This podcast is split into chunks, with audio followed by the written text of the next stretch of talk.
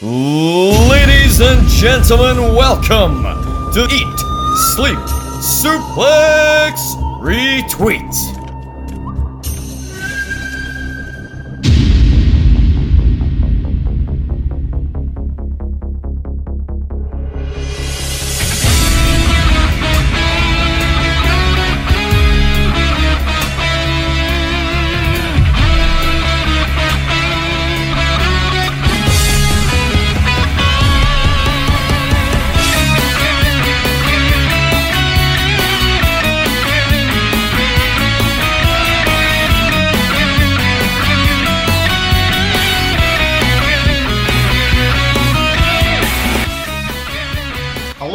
Welcome to this, the latest edition of ESSR feature here on Eat, Sleep, Suplex, Retweet. I'm your host this week, Stephen Wilson, and I hope you have all had a fantastic Spider-Man week. I know I have. Hopefully, I'm recording this two days before it comes out, so here's hoping. Anyway, um, but we're now into the single figures countdown to Christmas, and here at the podcast, we're now looking past the festive season and on to the first big show of the year. Actually, depends what you class as a big show. If you count day one as a big show, it's the second biggest show. But this is the first premier massive event of the wrestling calendar. It is Wrestle Kingdom. And we are going to be looking back at some of our favourite and arguably some of the greatest Wrestle Kingdom matches of all time. Joining me to go through their favourite matches from the Tokyo Dome. I've got one half of East Meets West, Grant McRobbie, and Sarah Grieve with me here today. Folks, how are we?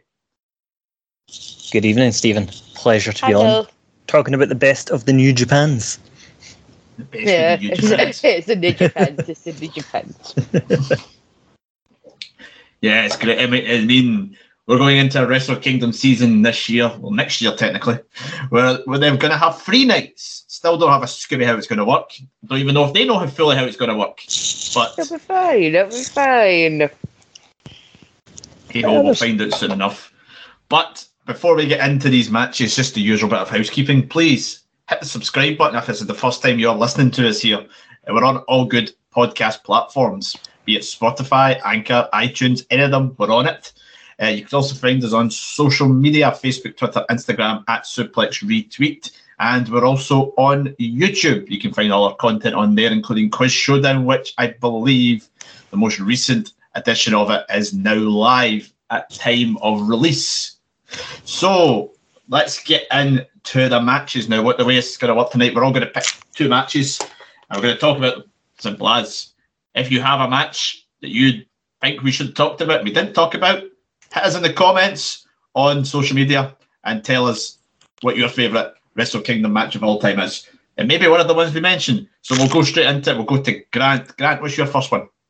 The first one I am going to throw out there is going back a few years um, to a rivalry which has continued since their tenure in New Japan into WWE, and I am opening with Shinsuke Nakamura vs AJ Styles.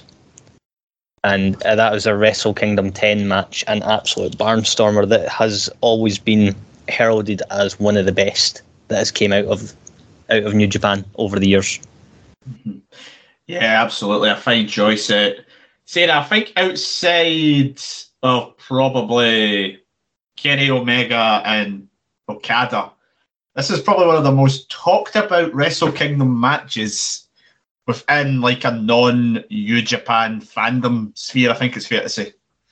Yeah, I think like especially when it came to them coming face to face in WWE as well, that everyone was just like, "It's is it going to be like the Wrestle Kingdom match?" And this is, I think, as well what prompted a lot of people to go back and watch this match, um, especially for the folk that obviously are not um, more more well educated um, when it comes to New Japan. That this is obviously what they they were expecting, and I would say definitely something that people should have the expectations of, especially when you've got a company like New Japan that give the wrestlers a little bit more freedom in what they do and that they're planning storylines for it it feels like not that well in advance but the mind of like Gedo and his booking and just everything else is just it's just like chef's kisses.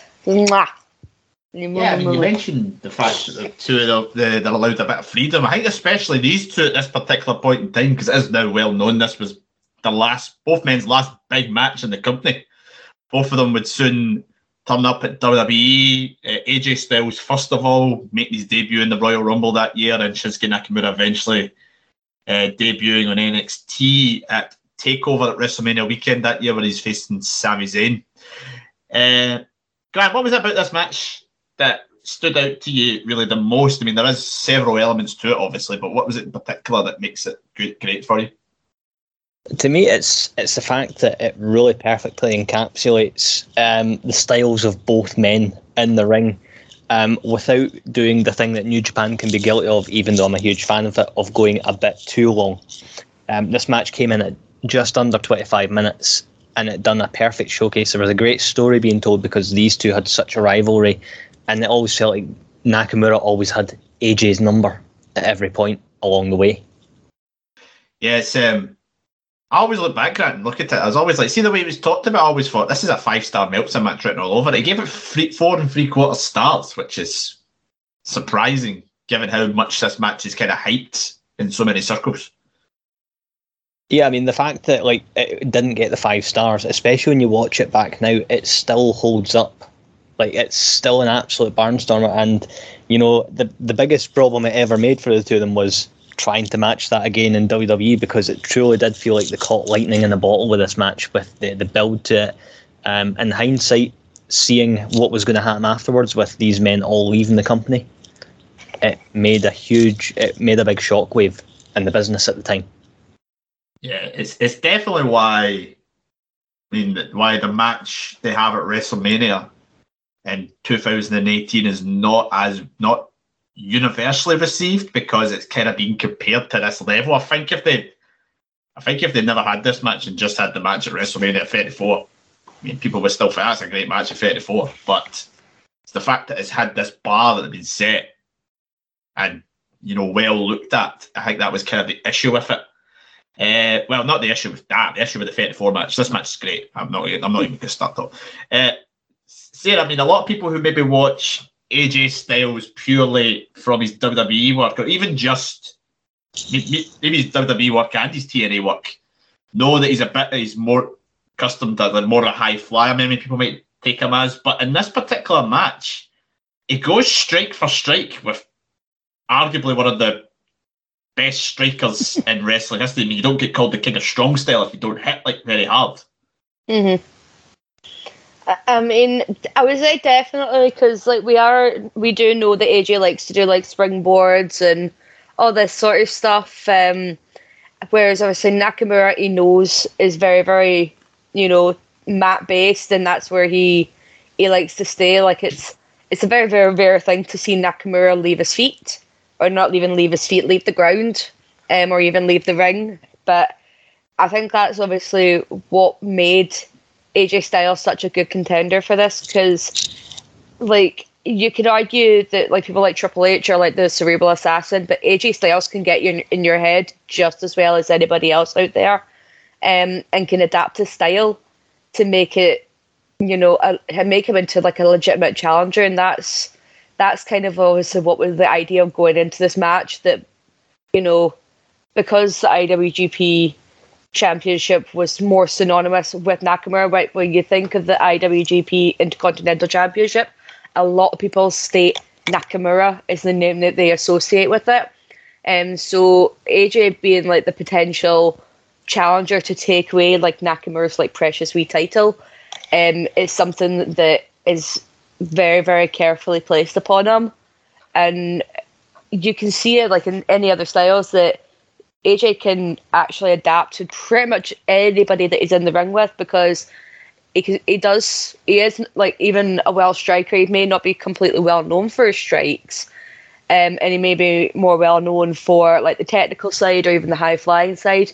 But he's got a little bit of each in his arsenal that he knows when to pick out just when he needs it.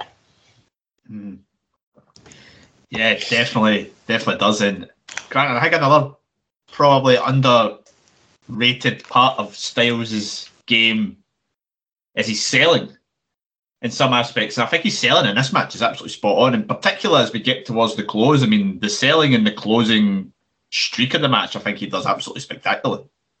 Oh yeah, it's absolutely subliminal just how beautifully well he does it. And one of the most amazing things about this chemistry that they had is that the fun fact, at the time that they faced at the Wrestle Kingdom 10 match, that was their first ever singles encounter.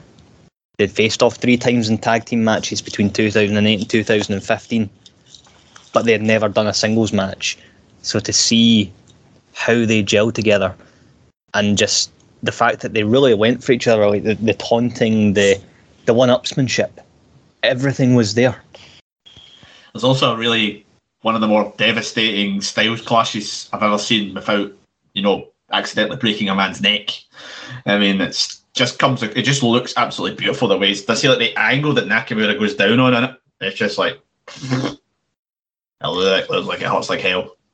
Oh yeah, it's such an ugly, ugly. Like that's the thing with the Styles Clash. It can be such a safe move, or it can be such a dangerous move. But either way, it always looks. There's something that just looks particularly ugly about it and uncomfortable. And the fact Nakamura really went and digging deep, like even hitting the bloody Sunday. Mm. Oh yeah, it's not. It's a move I should. I would love to see more often.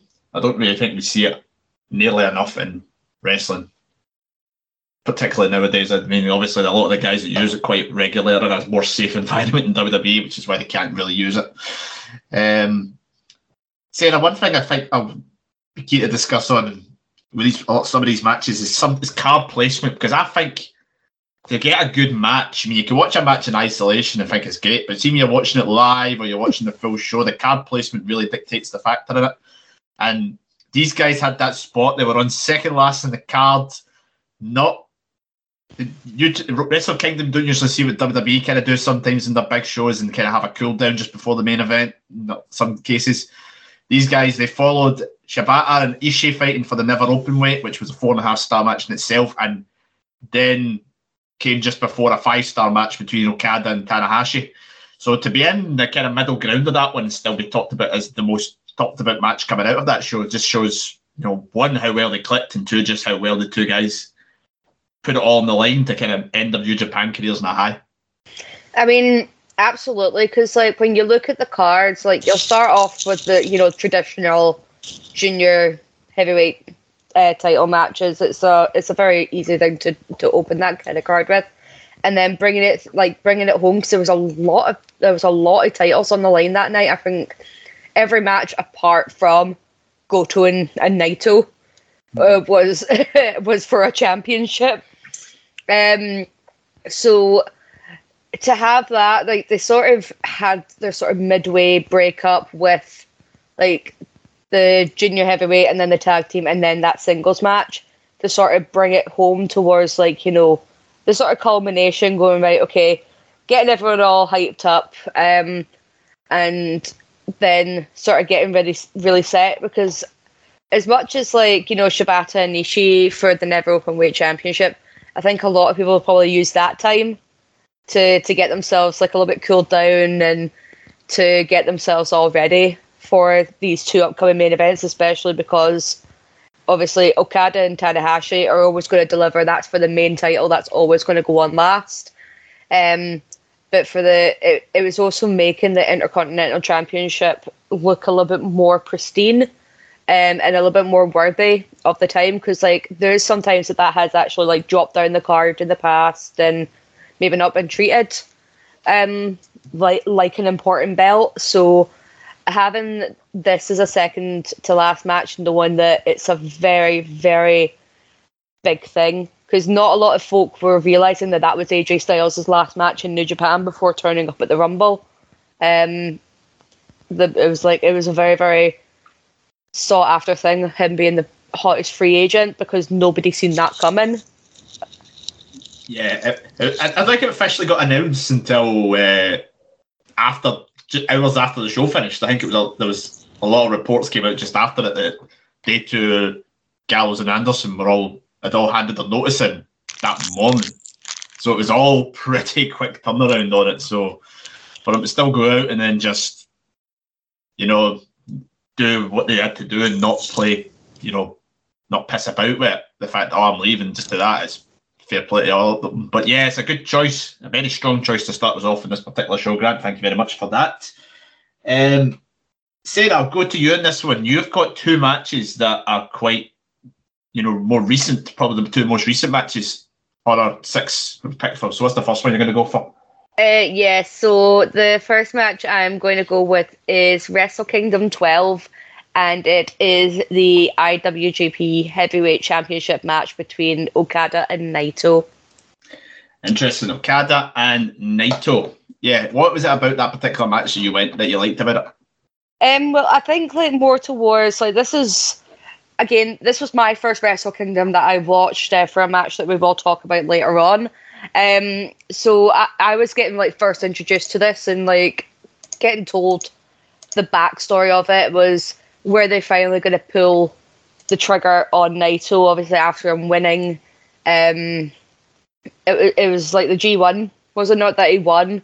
Um, I can't exactly remember the actual thing going into this, but it was where they're going to pull the trigger on Naito after you know Okada being like the longest reigning uh, heavyweight champion, and this is it was just the idea of that that watching the match as well that when it came came to the storytelling, despite the obvious outcome which we will talk about of um, I think I've never seen a crowd more a bit deflated come the end of it. Um, that was the only thing that sort of let the match down for me. But even it doesn't take away from the match itself. Um, that it, it it felt like obviously the culmination of Naito and hoping that he was going to, you know, get the big one, but he didn't quite get it. Um, which I think was a little bit more heartbreaking in the in the whole story of it. Now, Grant, you came out obviously you came into this show on a probably a different spectrum from a lot of people. I know a lot of people like myself and Sarah hadn't experienced the New Japan Wrestle Kingdom to a great extent, but you'd been following it for a bit longer. And I know fine well we were talking about this before the show, how you were maybe swaying on talking about this match yourself, but it was that kind of ending to it that maybe that put you off of what was a, a really good main event. Oh yeah, the like the sort of like the finish, like the the, the whole will they won't they on Naito. Like going into it, I was solidly behind Naito. I'm a big Lij fan, um, and they it, it's it's one of the things that will always hold this back for me is is the finish. It's the one thing that will always bug me to the end of my days is the fact that I always felt that this should have been Naito's time. Although they did kind of make up for it in the long term, I'll give them that. But Gedo, for what you've done to me that year, you are a little gimp. because it was just, uh, I mean, if you if you look at the sort of the run that Naito had going into it, it was he, he beat Omega in the uh, in the G one, which Mhm. was pretty massive. Um, I still remember that final. It's one of my favourite G1 finals um, in 2017. But yeah, coming in like as sort of like for, for anyone that wasn't uh, overly invested in New Japan, just coming into this as a fresh thing, I think anyone could really pick up how much was at stake with this one. It was beautiful. hmm Yeah, it is. It's kind of like again. I'm going to talk about placement against Sarah because obviously this main event, as it should probably, a lot of people always say that they, unless it's a massive feud, the the championship should always finish. But the big match, which will spoiler, we might we will we might talk about this in a bit more detail later. But the big match that came just before it was to many people the hook you know, for the pay per view and the kind of Kenny Omega Chris mm-hmm. Jericho match, which is a big reason why so many people tuned in to the pay per view. No disrespect mm-hmm. to the guys that came before it on the card, it's a solid card, but you know, they didn't really have the appeal to that kind of East, the Western audience that Chris Jericho obviously had. So I think in a way that these two kind of went out there, not in a way maybe it was either going to go one way or the other for them. They went in maybe with a bit of pr- pressure off them Mhm. because they kind of nobody was really expecting maybe too much from them before that one. But at the same time as well, they could have fell into a trap that has happened quite a lot in a lot of big shows. The one that kind of always springs to mind is WrestleMania 25, where Triple H and Randy Orton have to follow Undertaker and Shawn Michaels.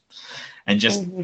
doesn't work for him. Obviously, I'm not saying that Chris Jericho at this point of his career was well, it was a really good match. I'm not. I'm, I'm going to take that back because you know Taker and Michaels were at the end of their career, so I can't really make that comparison. But do you think it probably was a case of they maybe went in, you know, just thinking we can just go for it and not the way, not the way the WrestleMania 25 did. Um, well, I do have to say, like Wrestle Kingdom four, uh, 12 is actually one of my favorite shows. That me and Daniel were sitting watching it last night. Oh, it's a, oh, it's a quality. Um, show. I, I, I watched it. I had it. I didn't. I was watching it in work, and I could I had to try and find a stream, and I couldn't obviously get a stream on my work laptop. So I found somebody was streaming it on Facebook. I'm sorry. I'm going to. I'm going to admit to being one of those guys in this particular matter because I know because one of those guys. I'm on a work computer and I didn't have access to the, the stream stuff, so I couldn't actually get on anything else other than Facebook. Hmm. That's my thing. But, that's, um, that's what I'm going with. I'm sticking with it.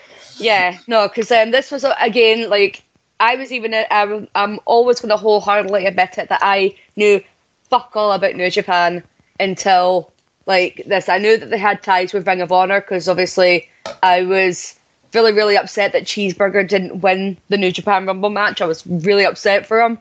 Um, but this is when obviously the and I wished I want to talk about it, but because it features one person that fucked it up for everybody, I I can't talk about it's- that junior heavyweight title match because this is when I fell in love with Hiromu Takahashi. This is the moment. This is the, the night I fell in love with him, and he's the reason I came back to watching New Japan. Um, so I'm going to give him all the props to that. Um, and obviously Hirooki Goto, Minoru Suzuki, just mm, eh, brilliant match.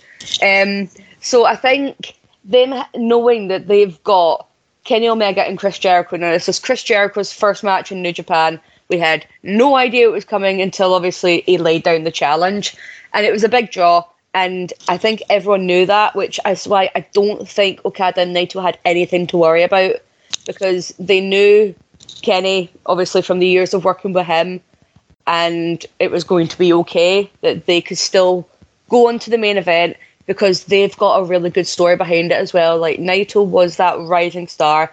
Tokyo Sports had named him wrestler of the year as well. And the fact that like everyone knows the winner of the G1 gets the main event for the title at Wrestle Kingdom doesn't matter what circumstances anything else is happening. That is always the it's a guaranteed shoe in. It's not like saying they're in the main event of WrestleMania and then it's like they're on in the middle of the card when you're in the women's rumble match. It's no like that. It is they are guaranteed that main spot, that match with red shoes, ref in the match, um, and everyone obviously wanting to see this big story. And this is something that I will always give New Japan so much credit for, is how smart they are when it comes to storytelling. And these two men, like, and this is just even the beginning of like this this storyline that became two years in the making. And even if nobody realized, it's like Hangman, no one saw it coming until like just before that this was two years in the making for it as well. And it all again, it's it sadly blew up in Naito's face, but I that was just more the fact that he wanted to use his old finisher um, and go, no, no, no, no, no, I need to do this. Go up to the top rope, and obviously he fucked it by going to that top rope. Um, and Okada knew that. It was like it gave him enough time. But then it helped in the kickstart of Naito learning from his mistakes and getting there two years later. So it, it worked. But it was really it was quite disheartening to obviously watch it. And Daniel has said because he was there at Wrestle Kingdom 12, like that's the match he went for was for Naito and Okada, um, and it was a feeling like downhearted and a little bit like not. It's not disappointment. It wasn't like booing, etc. It's just like, okay, he won, but he didn't get to win, um, which when you don't always need that big massive moment because of obviously the, what this kick started. Um, and this is what is really really smart that any point a storyline can actually refresh and change or start. It doesn't always go right. Everything has to culminate at Wrestle Kingdom, and then the New Year's Dash everything resets because not everything has to. And that's why I think like they they Gedo was smart with this, and at the point he he was still with Okada before he you know turned tail and went with Jay White and Bullet Club that it, it, it was working. It was absolutely working for them, and this is something that it even just before, during, and after that it, it just it worked, and it it doesn't make me as mad as it could have. I think just knowing what obviously what came after. If nothing had culminated after that, then yeah, I would have been mad. Um, but just leaving it like that, and then going on the sale of obviously Naito redeeming himself, getting there again two years later to, you know, take the big one in the double gold dash. It felt worth it in a way. Mm-hmm. Yeah, and I mean, we got a, a pay per view this one where uh, uh, Cody Rhodes took a loss and then didn't have to get his heat back and we get a win. It was the battle of the good looking guys. It was the battle of the handsome boys. So, yeah, I think we're all aware of the fact that Cody lost and then didn't end up having to win uh, not long after it. Uh, Grant, to, to round off this match, uh, Meltzer gave it four and a half stars, which is actually the lowest of the six matches we've really got here. Is that really just a testament to just how good the quality of matches are Wrestle Kingdom in these big, high stake affairs? Yeah, I mean, it's. I I, th- I think what really hit, hits it was um, was kind of the finish, and what what I, have because I mean I've read sort of like Meltzer's review and everything at the time, and the the one thing that he kind of felt was that the match started out a bit slow, but the finishing sequence alone more than merited the uh, the right. And again, a big part of it again comes down to like we talked about with the the last match, selling. New Japan Wrestle Kingdom main events are always a beautiful, beautiful thing for people selling during them. It, it's it's usually got some of the best selling you will see in professional wrestling because you're talking the matches are going on for over half an hour. So they need to be able to sell things like selling exhaustion, but still finding something in the tank to keep going. Mm-hmm.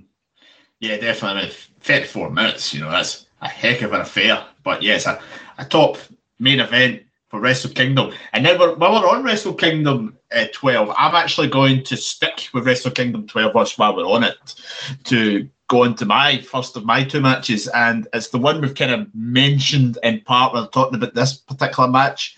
I'm mentioning the match for the IWGP US Heavyweight title, the no DQ match. Kenny Omega versus Chris Jericho, Alpha versus Omega. Now, I think it, we we couldn't really talk about top Wrestle Kingdom matches without talking about this one. Purely, I think, just because of the impact this had, not just for New Japan, but for wrestling. I think outside of WWE spectrum, because I think by Chris Jericho going to New Japan, it obviously drew eyes on you know that company to such a bigger audience, and also the fact that it just showed that there probably is more to wrestling than just WWE. There is that one. I think a star of Chris Jericho going out there and dipping his toes back into that one just made such a massive impact from what we've had in the you know the three years since then. But out with that in terms of the match, I actually love the fact that it's such a different style of Kenny Omega match that we don't usually see not until he went to you know AEW and did the stuff with Moxley. But in terms of his New Japan work, he always did the stuff going outside the ring, but he went kind of it felt a lot more, you know, vicious in a way. Some of the stuff that was going on was a lot more type of brawling stuff that we haven't really seen before in terms of stuff. But I just think this was a great example, I think, of why many people think Chris Jericho is one of the, you know, the greatest of all time. How he can quickly adjust to being in the WWE bubble for so long, working that style, jump out of it, and at his age, he's obviously he's no spring chicken, and still put on an absolute belter match with one of the best of all time at this particular point. Uh, Sarah, we'll go back to you on this one because obviously you briefly mentioned this match when talking about your match. Uh, how did you feel about, you know, this? Because it was a, a generational type match. You know, it was something that so many people were buzzed about because, as you mentioned, it, they teased it for months and it, it got so many people excited to watch a, a big pay per view in January. It wasn't the Rumble. Hmm. I mean, I think the thing that sh- more shocked the world was the fact that Jericho was like working shows for WWE not even like a few weeks before this was officially announced. Um, so everyone was just, it, I think I was just mere shocked at that. I was like, wait a minute, there was, and this is when like you know keeping secrets and keeping shit off the internet works because there's so many times that we get things spoiled of going, oh, this person was seen backstage or this person's got connections with this person, and you're just like, nothing. Nobody had any fucking idea that Chris Jericho was in the works, even if it was supposed to be supposed to be a one-time deal. Um, obviously, we all know that he had um, links with New Japan. Obviously, when he when he worked there, I think it was like what '97. I think was the last time that he had actually worked with New Japan. So this is coming up like nearly two decades, um, which again was a big, big thing. To then take on what a lot of people would have classed as a dream match. It's like, oh, I would love to see, because we all do it. We are all guilty of doing it. If people say that they don't, they're fucking liars. Of saying that they want, so, oh, imagine if this person could go against this person, because we've done it with like Charlotte and Trish, and then we've done it with like such and such and such and such. To then have the idea that because we never thought that this was even well before the Forbidden Door was even, you know, a splitter, that you would thought and seeing Kenny Omega, like the one of the current greatest of all time, like of the current generation, against one of the, the greatest of all time in just like any other generation. Like this this was a sparkling thing and this is the smartest and I think I still think it's one of the smartest matches to ever happen in wrestling because and this is like Gedo knew and I think Chris Jericho knew, which is why I think he was more than hyped to do this, was the fact that not only will it expose a lot of the Western audience to New Japan, which obviously is going to get subscribers to New Japan World and it's going to get merch and all this sort of stuff. It, it was going to sell tickets. I mean, the the dome does sell out every single year without a shadow of a doubt. But then this is what's bringing other folk. It is it is very very similar to like having a mainstream appearance at WrestleMania. It's getting that extra revenue in, and all it's done from there on out is help kickstart an entire revolution to oh we could see this person versus this person because it made you realize that anything was possible in wrestling again, and that's that was the that was the magical thing about it. I think it's still mental. Four years on, but I remember when this first when he first appeared in that, uh, you know, it was a Ring of Honor video, and it was mental. Everybody was talking at the time, going, "Oh, him and Vince have talked this out," and him and Vince have said, "Ah, it's okay." You kind of just listen, you listen to some of the stuff Jericho said in the four years after it, going, "Oh, for God's sake, there's, there's more to that than just yeah." Vince says it's okay for me to work a show, and then like two years later, Talk is Jericho becomes the anti the anti WWE podcast, gets the views out, you know. But um, talking about the actual in ring stuff, Grant, there was a Jericho's latter work in WWE. He did a lot more stuff as a character than an actual than his in ring stuff. He did so much to help Kevin Owens, you know, get over on that point when the two of them were playing those best friend characters. So people weren't sure what they were going to see from him in the ring, but I think it's fair to say that he. I still think this is the best match he's had in this four year spell.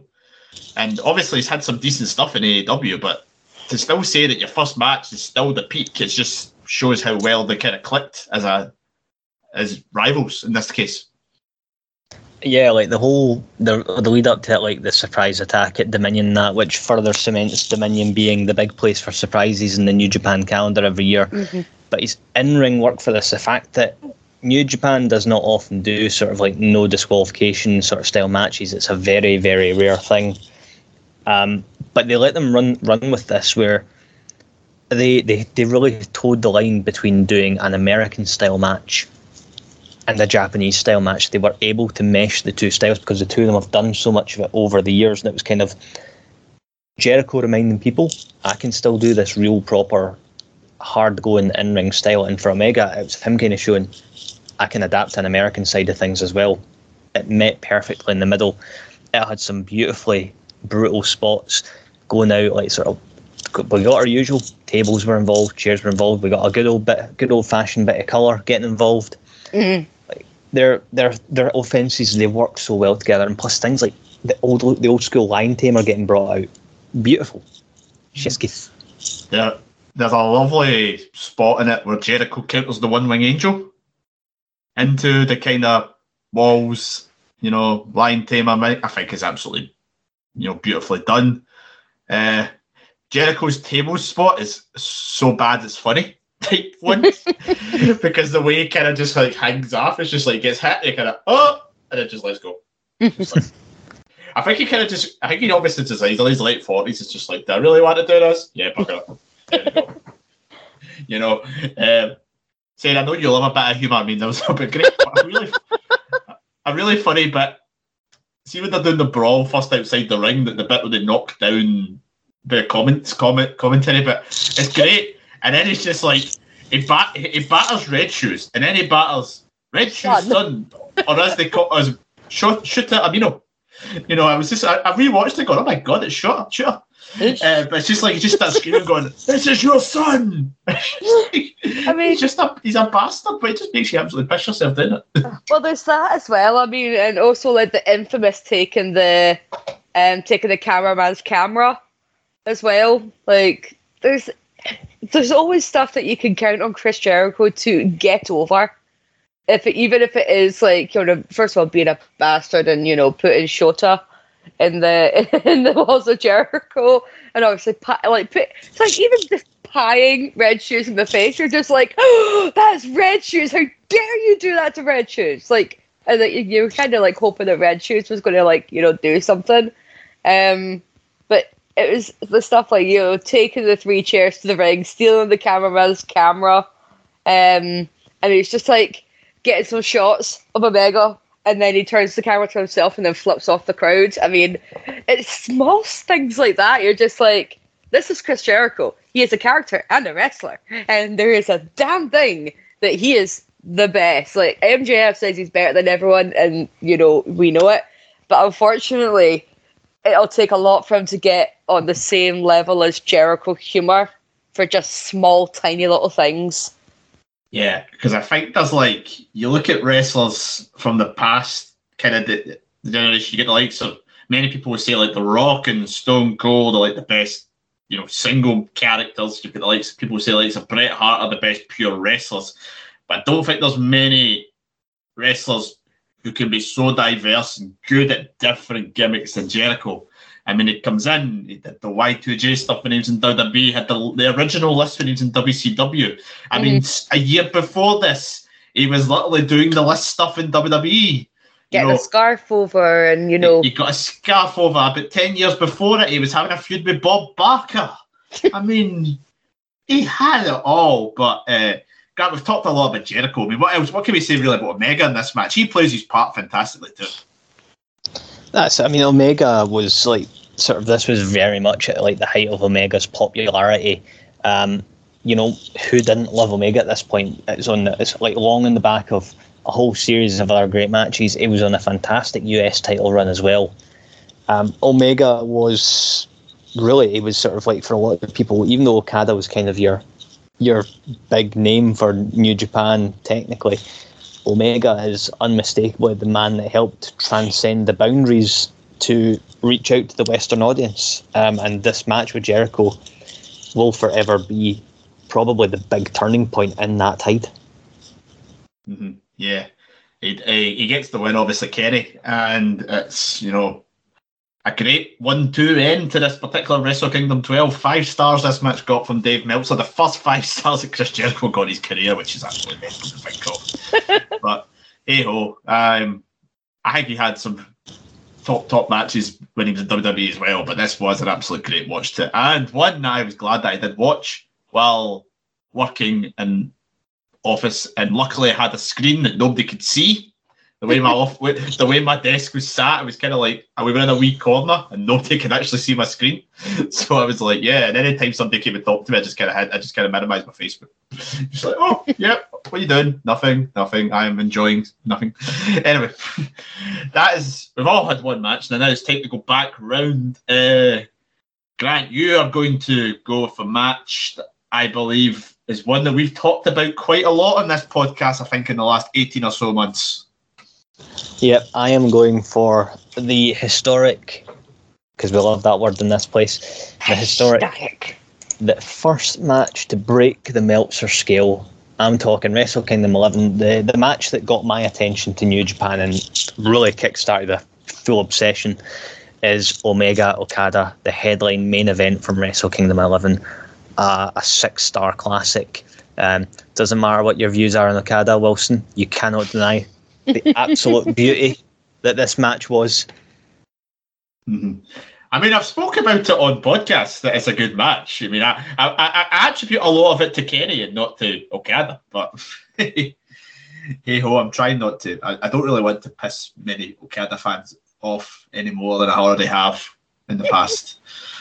Uh, yeah, I mean, it is, we couldn't talk about Great Wrestle Kingdom matches, I think it's fair to say, without talking about this one, and we have talked about it so much And Grant, you, you had this as your second, I think I believe you say out of the series, did you not? Am I, am I right in thinking that again? Yeah, like when it came, this was my second favorite in the whole series of the of the four matches they done. Um, yeah, like the the reason that, that number four was number number one for me was because Omega finally won the big belt. The uh, the long crusade was final, but this match itself, um, even down to the subtle storytelling, like right down to the like the elaborate ring entrances, Omega coming out with the whole Terminator look, coming out with the shotgun, um, right down to even the point when Okada is coming out and Omega's literally got a bit of Okada's money, crunches it in his hand and t- throws it at Okada. Su- such a subtle little thing that some people might not have noticed, but it just kind of showed the contempt that Omega had, um, and really trying to prove himself because it's like, well, I'm the first foreigner to win the G1 climax. Doesn't it get much bigger than that? Yeah, I remember actually seeing that bit because, uh, well, purely briefly, just before we came on, I decided like a half hour to hour before we came on, I'm going to watch the highlights of all the matches. I got to this match, uh, which took me ages to realise that I was watching the second match. It was the second one until the point Cody Rhodes comes down with the towel, and I'm like, yeah, Wait a the minute. This, is, this, is, this is the wrong match. Because I'm sitting there watching it going, yeah, this, I, I was a pure getting dead hype now. Oh no, I put the right match on. I had to go back and find the find the actual match, and I did eventually find it. Uh, I mean, see, I think again with this match, I think what I really like about it is you get so many wrestling matches that'll go like they'll build and they'll build and they'll build, and then eventually you'll get the climax. And just go like on a complete like, you know, uh, just a straight line, just go that one way. But I think with this match, they start slow, they chain wrestle for a good bit, then they pick it up, slow down, pick it up, slow down, pick it up, slow down, pick it up. And I think it's that aspect of it that kind of keeps you on edge because you kind of think, they obviously don't slow it down too much that you get absolutely bored. But it's kind of like they just don't go one pace, one gear. They show they've got so many different gears, and I think that's what um, you know got the audience so intrigued with so many aspects of it. I mean, there is that. Uh, like, I'm currently right sitting looking at some statistics from like this match, which it's quite funny to see. Like, there's pie charts and bar charts and everything. It's great. Um, but it's like a total of like over like the 46 minutes that this was going on, right? So you get 70 strikes from Kenny Omega, 60 from Okada, and then you go down to like the submissions that Kenny spends um, about 92 seconds in five different submissions, and Okada spends about 103 seconds in five submi- submissions, and it's quite fun to actually look at. I will put this. I will post this in the chat later. Um, of like looking just like the offense as well, and it's it's so close in terms of like offense. Like Kenny does get the majority of this offense, as opposed to Okada, which when when you have this sort of match when I don't think they even realized how big this series was going to be. Um, obviously, like the first foreigner that's going to be main eventing Wrestle Kingdom after winning um, the G1 and going up against, you know, the, the poster child of of New Japan Wrestling, obviously, who's probably soon to be the new ace once um, Hiroshi Tanahashi retires. Like, that's what they're probably gearing up towards, is he's going to be the new In 2026. or the day that Stephen watches wrestling. Um, the having this like they, they again so smart about it because Kenny was the the breakout that everyone really wanted to see. Like we, we had known about this Kenny Omega who had, you know, left WWE, who got told he wasn't going to make it, and then literally turned around and gave the biggest fuck you to everybody in the world that ever doubted him. Um, and this was the match that he that is like basically his crowning moment.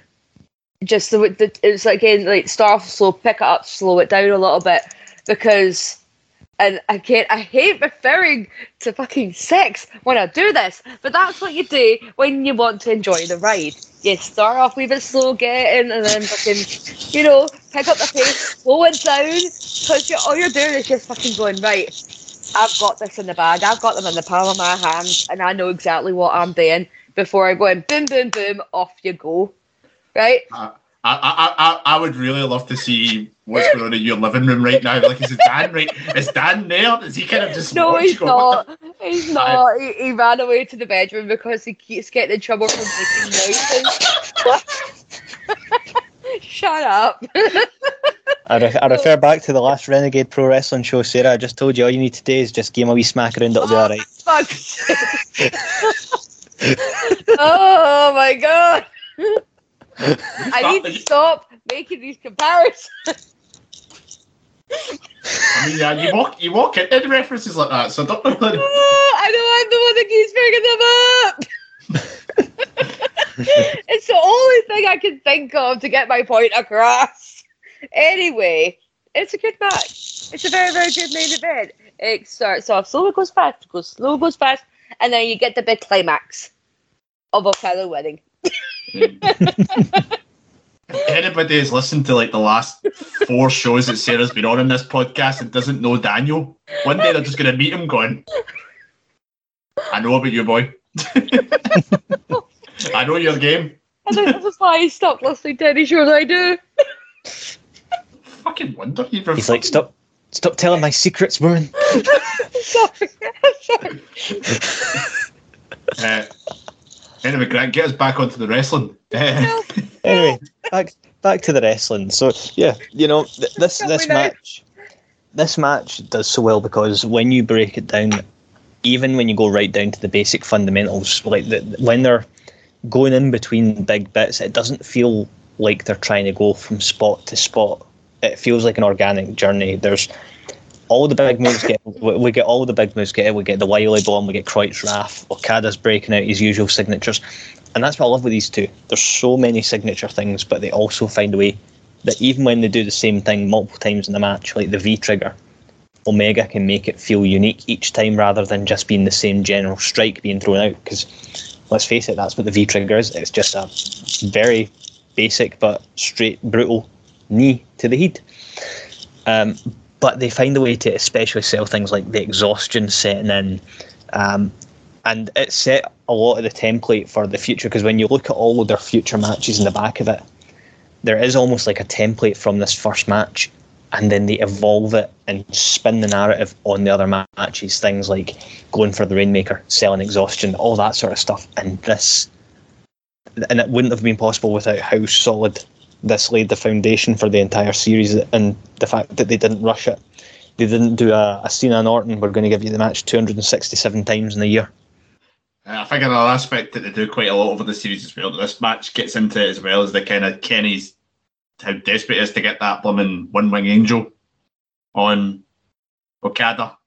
He doesn't quite hit it here, and then in the, the future matches he does hit it, but he's too close to the ropes. And the one time he properly hits it, that's when he gets his win. You know, it starts that off and just works so perfectly on it. Um, Sarah, if you got not any non-six uh, comments you'd like to make up further on this match, you know, is there anything you know that we need to know? Just that it's a very, very good start off to, you know, what became the series of Omega and Okada. I mean, you've always got to start somewhere.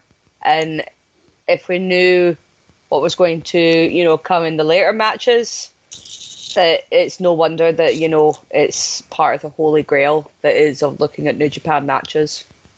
And I think as well, it had so much influence this match as well on things out with, you know, New Japan, because I think to many people, this kind of was the beginning of the whole big, long ass match main event of two guys that would just go at it for time with the false finishes and that type. It's a formula we saw quite a lot in the black and gold version of NXT as well. They would do it at a lot of the big shows as well. I think it's something that uh, Shawn Michaels and Triple H quite really like as well. And I think a lot of it stems from this match. I'd assume anyway. You know, if anybody watched the Gargano Adam Cole series, I think there's a bit of influence in that one from this stuff. But yeah, I don't think it's a hard one to kind of talk about on this particular show because we've talked about it so much. I mean, we've done a blooming full show on Okada versus Omega, which you can listen to on our back catalogue. Just search for it. Okada versus Omega. It's there. I talk really badly about Okada on it, but hey ho, I'm not going to talk very badly about this one because I need to look at notes. We're not going to talk about him again on this particular show. Yes.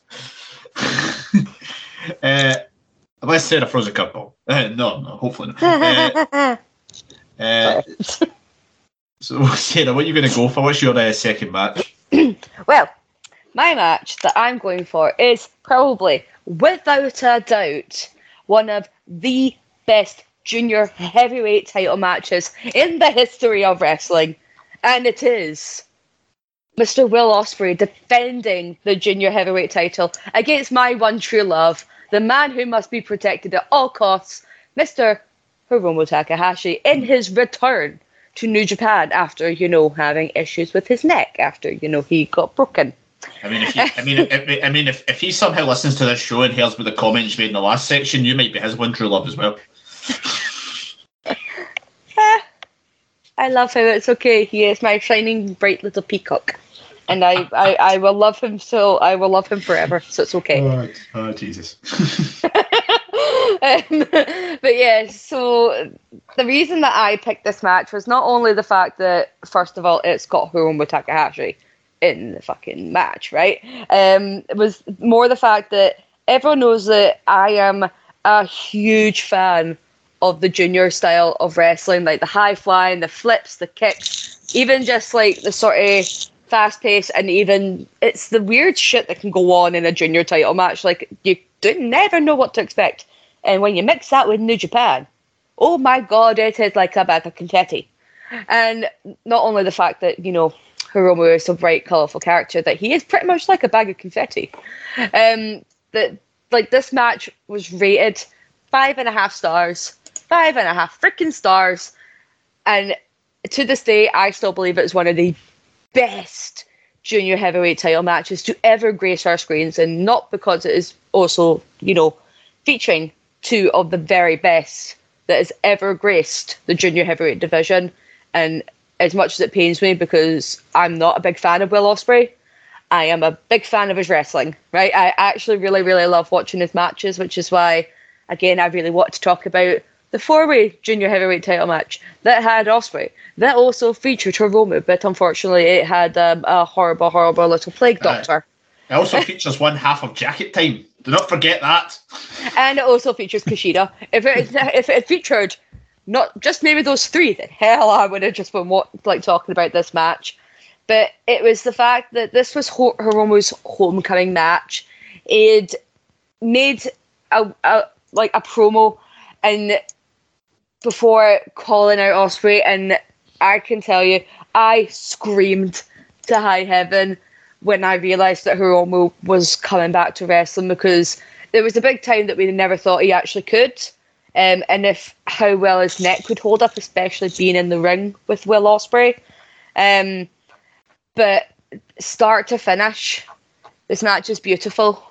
Even the fact that you're wondering, can Hiromu's neck you know, hold up.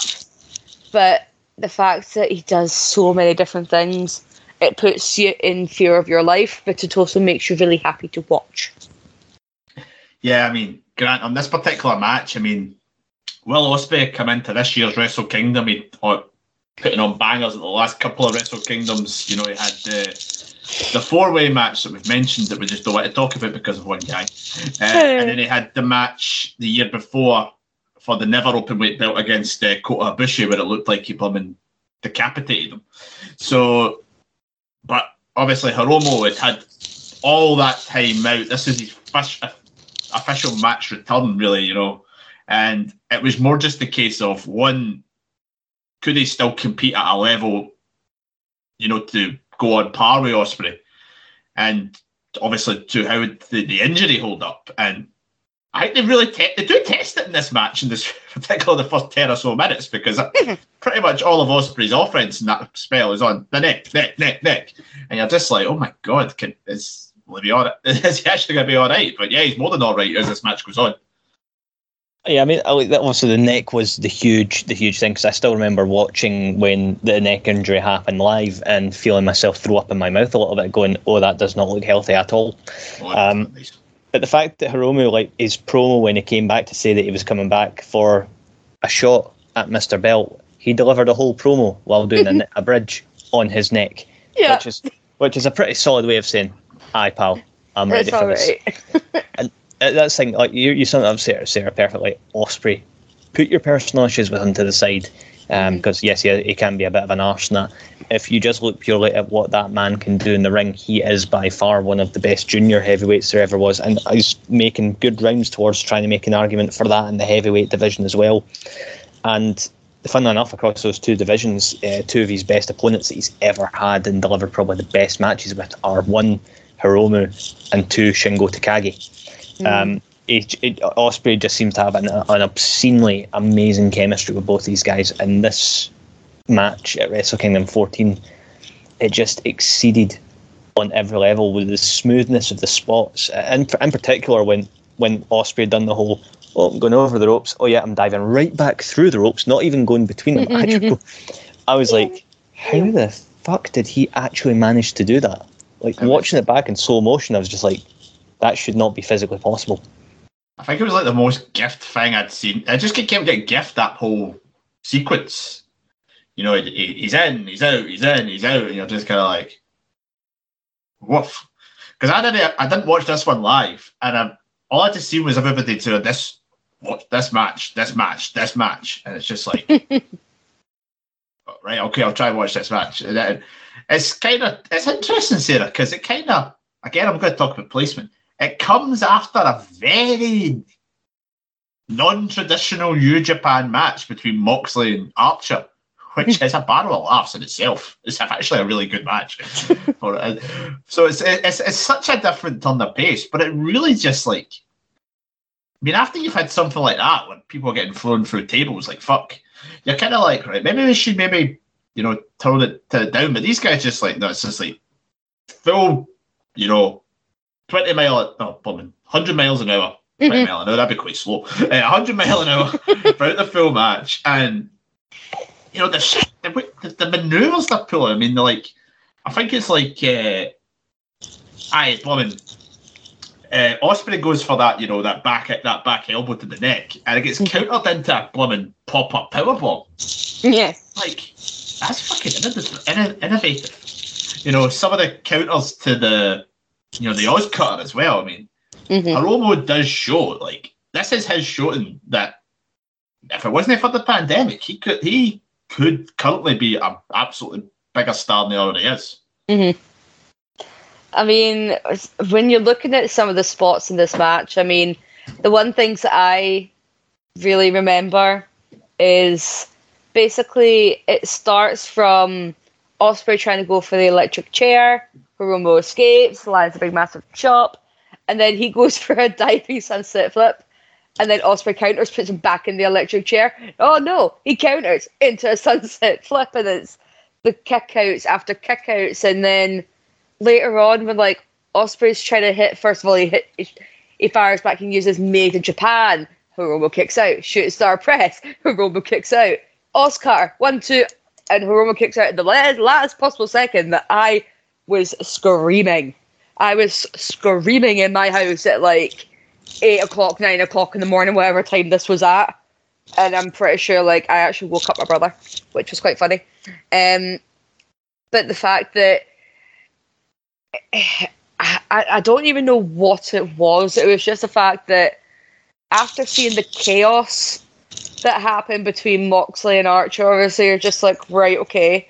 There's only three matches left. You've got the Intercontinental match and then the heavyweight title match. Those are going to be big matches. Maybe this is just like a nice little bit of something different. Nope, absolutely not. 25 minute match and the guys are going mental for the majority of it. And then, you know, the Rumble gets and and he brings up a shiny new finisher. It's like, what's it called? Time Bomb Two. Oh, That Aye. beautiful Fisherman Emerald Explosion is an Oh, absolute stunner of a move. It's beautiful. Daryl would have been very happy. Ah, it's a brutal. That's was going to come. Yeah, they're gonna. I mean, if you're going to end a match emphatically, that's how you end a match emphatically. Because, I mean, he the the puni- he does dish out a good fair bit of punishment to Ospreay towards the end. I mean, I think it's like the rolling kind of Death Valley driver at the corner just before it as well. It's kind of it's kind of poetic in a way. It's like a man who took so much damage to his neck ends a match in a way that could, looks like he's going to batter the other guy's neck in. Aye, there was a beautiful bit of poetic justice in that finish, and I think as well what doesn't get enough appreciation for the junior heavyweights is that compared to the heavyweights, junior heavyweights need to set a completely different pace. So to keep that pace up for a full 24 and a half minute match, um, no way they could the heavyweights keep up that level of pace for that long because it just their bodies would not allow it, um, and which is why it's such a beautiful showcase between the two different divisions. Um, and if you th- if you look at the fact that even like that match in its own, along with the two that came after it, those three matches combined come in at like over an hour and a half, which is probably enough wrestling to be like what about five months worth of NXT 2.0 wrestling matches. You leave NXT 2.0 alone. Never. Never. Never. You leave the fluorescent brand alone. yeah, so it's, it's it's a pretty much a our only junior heavyweight match on it. But I think if we have to put one on that, it's a it's an easy choice. I think in a way. I mean, no matter one we probably, as we've mentioned, we would have considered we were really considered was the four way match, but yeah, it just kind of misses the cut in that particular one. Uh, so yeah, time for my last one, and I'll be picking the New Japan Rumble for Wrestle, Wrestle Kingdom 11. No, I'm joking. I'm joking. Aww.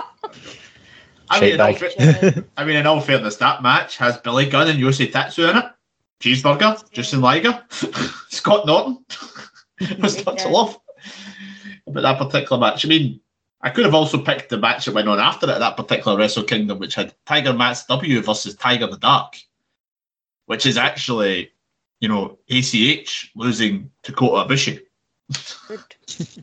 which is which is something in itself. But I'll use that as a segue to talk about the match I'm actually going to talk about, and it's the oldest match that we are going to talk about in this particular show tonight. It's coming from Wrestle Kingdom Nine. It does feature Kota Ibushi, and it's his match that year with Shinsuke Nakamura. You know, so it's our second Nakamura match that we've mentioned, and surprisingly, our first Ospreay match. No, not Ospreay match, sorry, the Ibushi match which is interesting. This match kind of just to me screamed, you know, peak Shinsuke Nakamura comes to the ring like an absolute badass with his big massive crown. His New Japan music is still an absolute belter. Not hear anybody say a bad word about it.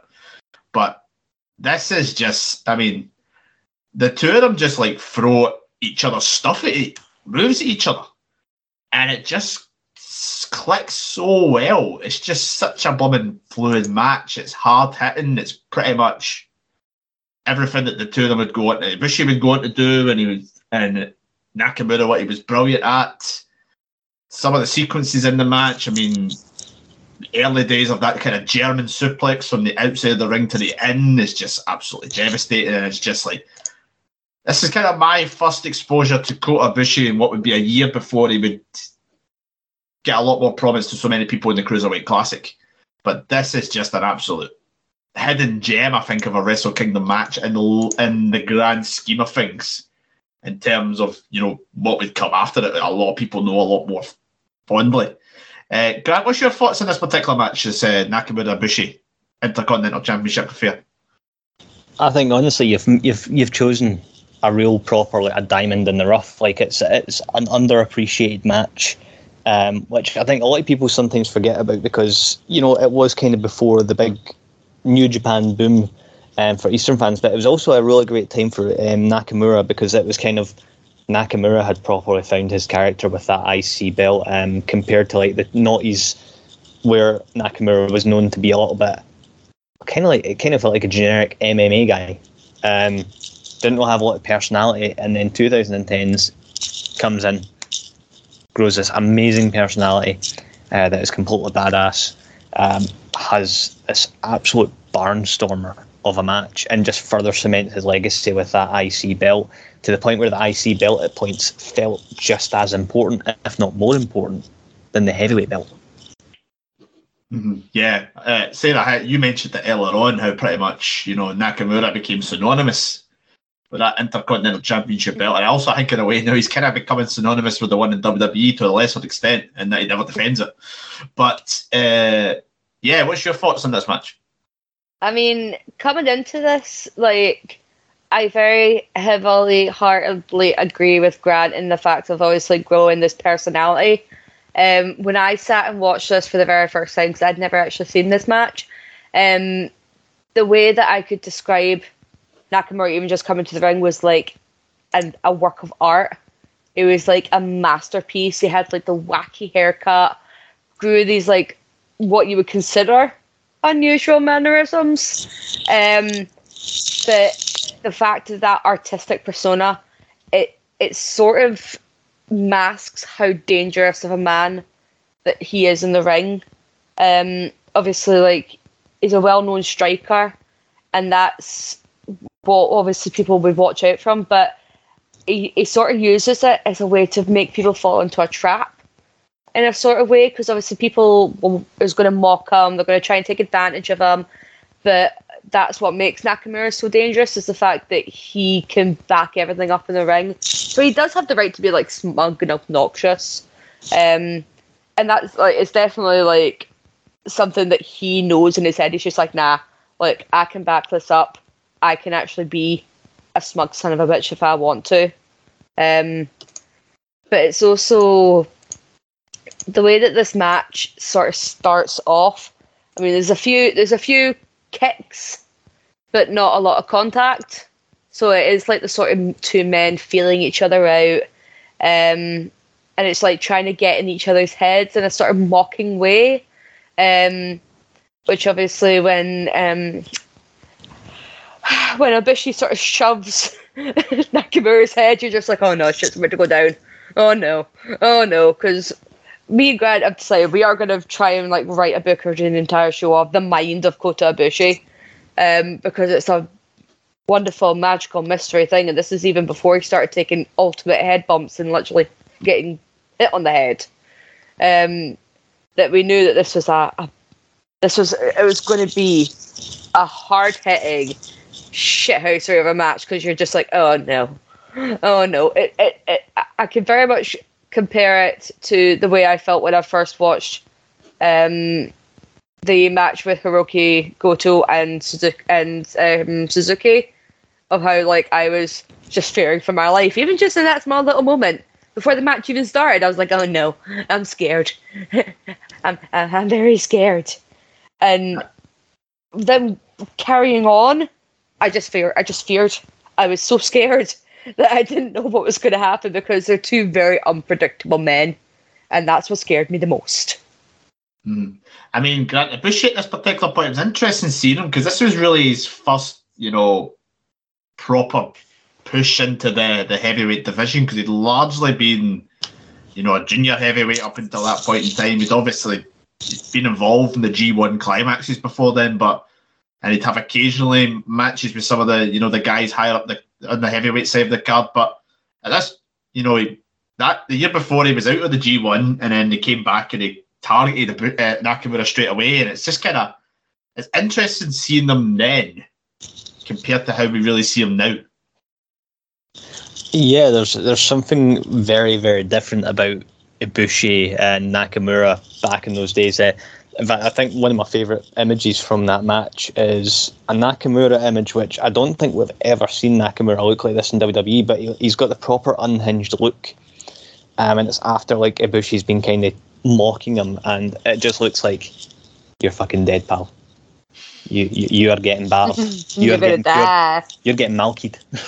yeah, it doesn't it doesn't really do that look very often in in WWE. He always looks so laid back and calm and so much stuff he does in WWE. Even when he was, you know, just turned heel and feuding with AJ, he still looked very calm and laid back. He's especially calm and laid back now he's with Boogs. You know, the two of them just look like they have a fucking they, they go back and they smoke a couple of dubs and then they come out and just hit, hit the guitar. You know. but yeah, Bushy is just like it's just it's quite refreshing seeing this point because he is still. I like how he just still he hits a lot of them.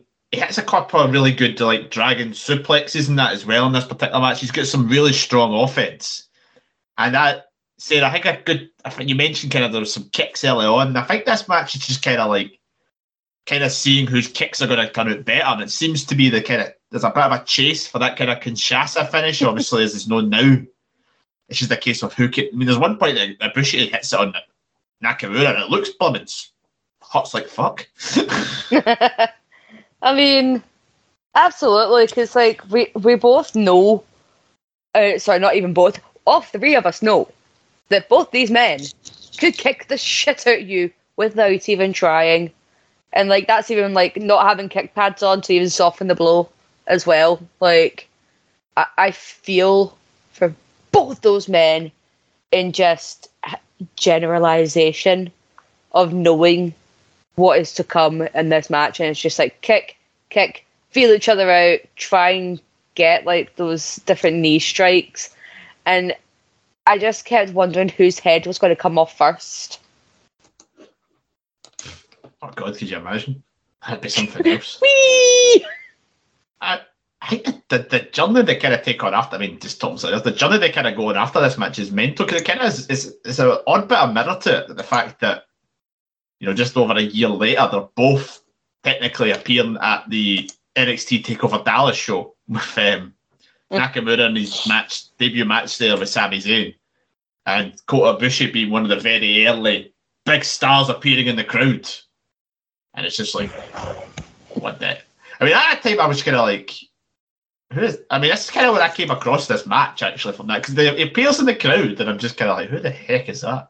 Because I had absolutely no clue. Didn't really have much of a clue who Nakamura was at that point because I wasn't really very Mm. familiar with New Japan stuff. Everybody's got look at Nakamura's debut, and I'm like, I know I was buzzing for that. it's like it's like Shinsuke Nakamura's debut, and I was like, that guy played for Celtic. oh my god, Stephen, we're, you're a bad wrestling fan.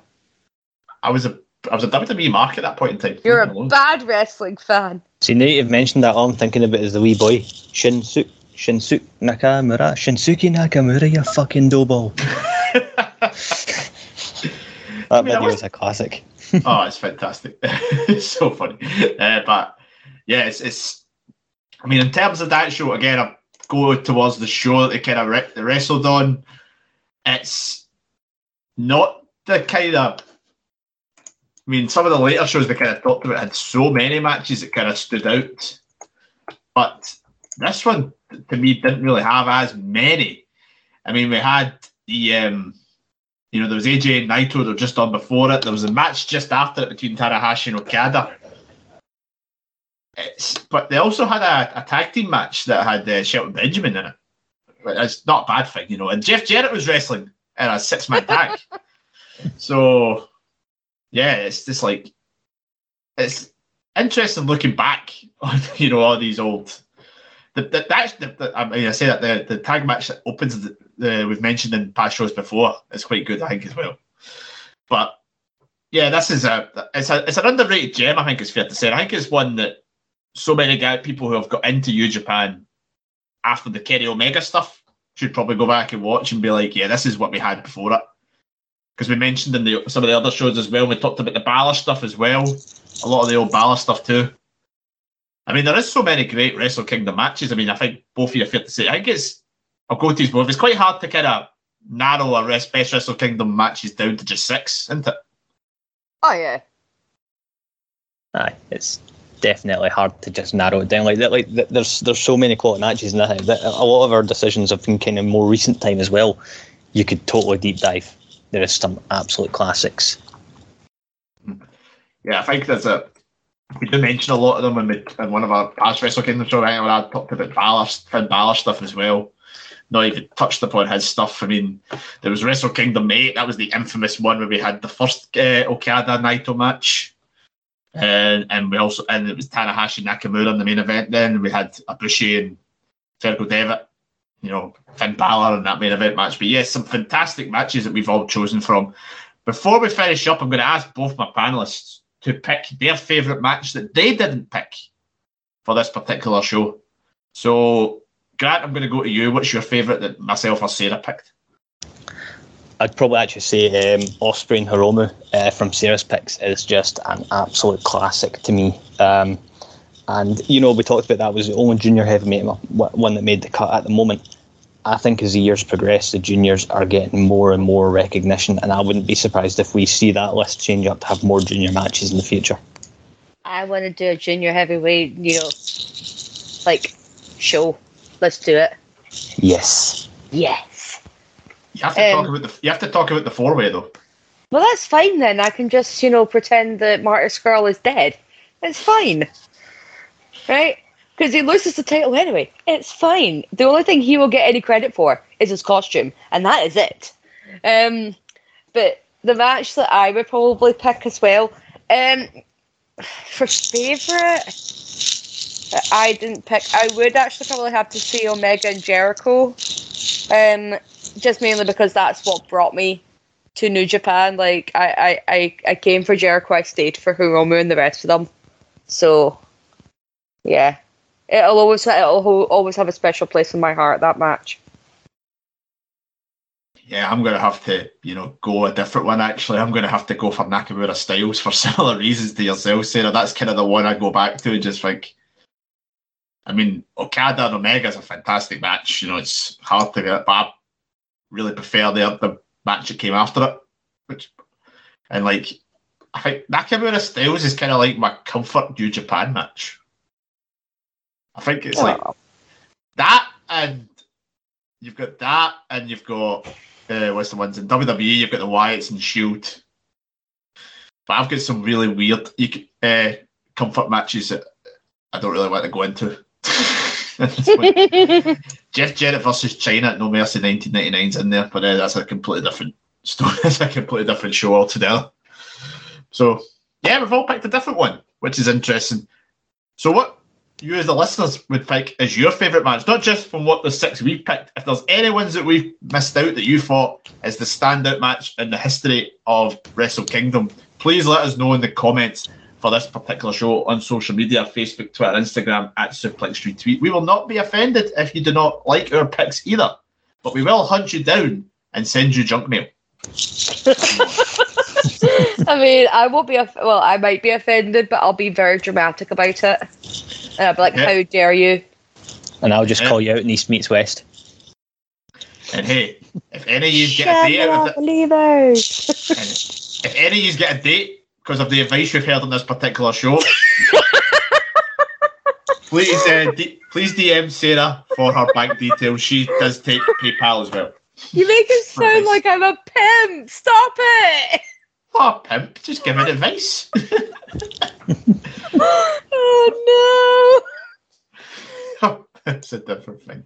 Uh, so yeah, we have one more feature show to go in 2021, and it is our best of 2021 show where David Campbell takes the opinions of the full pod and compa- comprises our top 10 wrestlers, both male and female, for the year. It should be an interesting show which he recorded at the start of December. So if somebody has a really strong December, I'm really sorry, you might not. It's going to look very silly. we, we are going with the PWI style. We've already set the criteria. I was there for the recording. well, let's just be th- like let me just be thankful that it's you know top ten wrestlers of the year and not top ten pod moments of the year because I think I'd be I'd be beetroot by the end of it. Uh, and in terms of shows this month, we're pretty much finished with Central and Saturday Draft Live for the year. But Grant, I believe you it might be the start of January, but there will be another East meets West ahead of Wrestle Kingdom.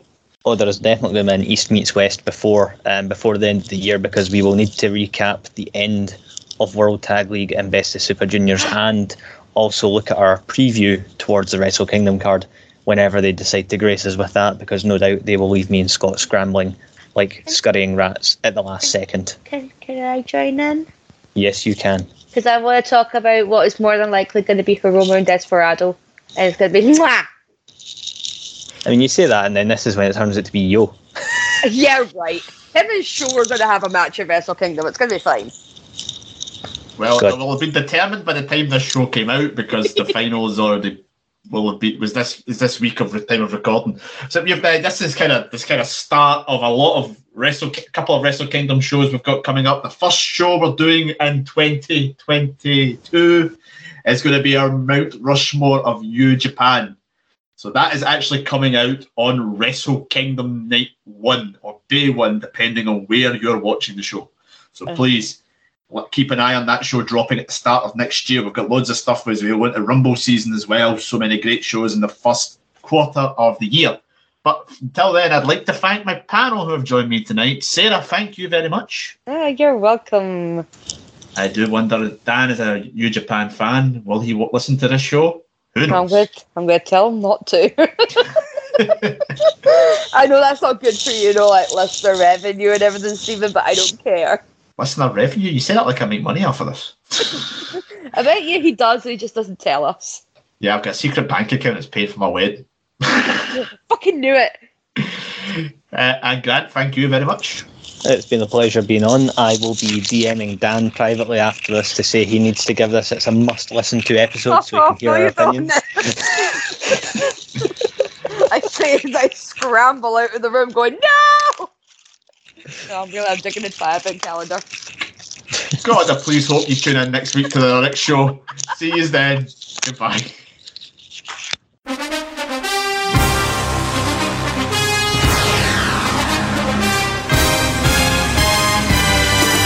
Hello, I am Jack Graham, I am Scott McLeod. And I'm David Hockney. and you can catch us hosting one of the greatest shows in the history of podcasts, Saturday Draft Live. You can tune in every Saturday to find out who on the ESSR has the best chance of winning the current season of our fantasy draft. As always, you can catch Saturday Draft live on all good podcasting platforms.